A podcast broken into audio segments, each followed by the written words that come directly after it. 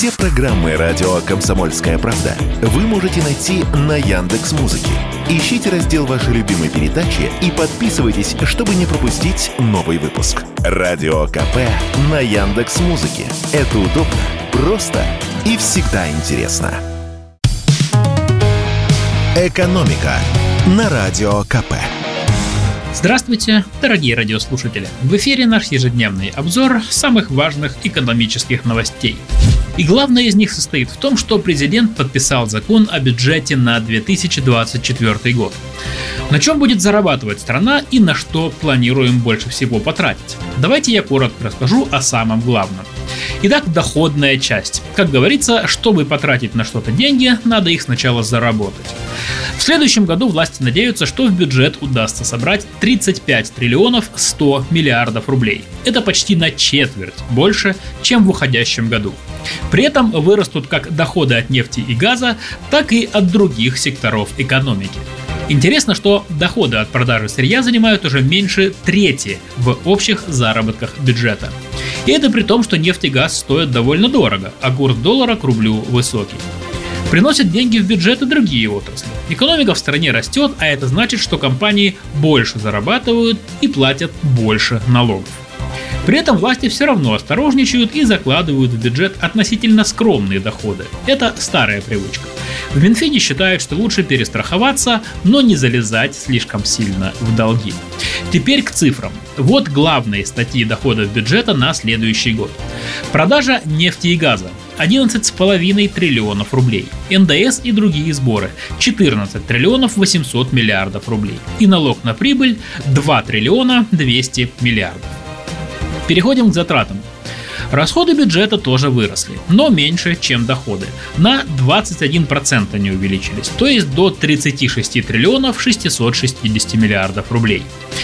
Приоритеты государства видны сразу. На оборону, правоохранительную деятельность и социалку приходится почти 60% затрат казны. И все эти расходы по сравнению с прошлым годом заметно выросли. Так что назовем условно наш бюджет оборонно-социальным. А вот на статью «Национальная экономика» пойдет меньше денег, хотя именно от нее зависит, сколько средств будет направлено на помощь бизнесу, на строительство инфраструктуры и другие важные для развития страны вещи. Но это вынужденная мера. И если в казне появятся дополнительные деньги, то их в первую очередь отправят на поддержку проектов в сфере экономики. Так было уже не раз. А теперь опять же главные статьи бюджета в цифрах. Оборона 10 триллионов 780 миллиардов рублей. Безопасность 3 триллиона 390 миллиардов. И социальная политика 7 триллионов 730 миллиардов рублей. В итоге дефицит составит э, меньше 1% госбюджета. Покрывать дефицит в правительстве хотят из Фонда национального благосостояния. Там сейчас лежит около 12 триллионов рублей. Но траты бюджета можно считать по-разному. В Минфине предпочитают это делать в том числе и по целевому признаку, то есть на что конкретно идут деньги. У нас есть более десятка национальных проектов. Это государственные приоритеты на ближайшие несколько лет. В первую очередь правительство собирается выделять деньги на демографию, дороги и здравоохранение. И еще сегодня я хотел бы поговорить о новогодних пожеланиях. Ровно половина россиян ожидает прибавки к зарплате в 2024 году, и ровно половина компаний планирует повышать зарплаты своим сотрудникам. Это результат исследования от сервиса SuperJob. Так, как говорится, выпьем же за то, чтобы желания работников совпадали с возможностями компаний. Кстати, столь высокая щедрость работодателей – это скорее исключение, чем правило.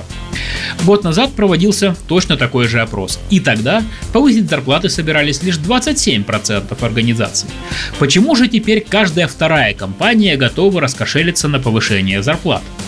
С этим вопросом мы обратились к декану факультета международных экономических отношений финансового университета при правительстве России Павлу Селезневу. И он объяснил, что в стране дефицит кадров, поэтому работодатели вынуждены поднимать зарплаты, чтобы удержать опытных специалистов. Но и молодежь тоже претендует на повышение кадров. Но это, собственно, не новость. Есть еще одна важная причина. Прошлый год был полон всяких сложностей и неопределенностей, поэтому представители компаний осторожно говорили о своих планах по повышению зарплат. А сейчас многие адаптировались к новым условиям, появилась уверенность в завтрашнем дне и понимание того, что в специалистов надо вкладывать деньги. «Экономика» на Радио КП.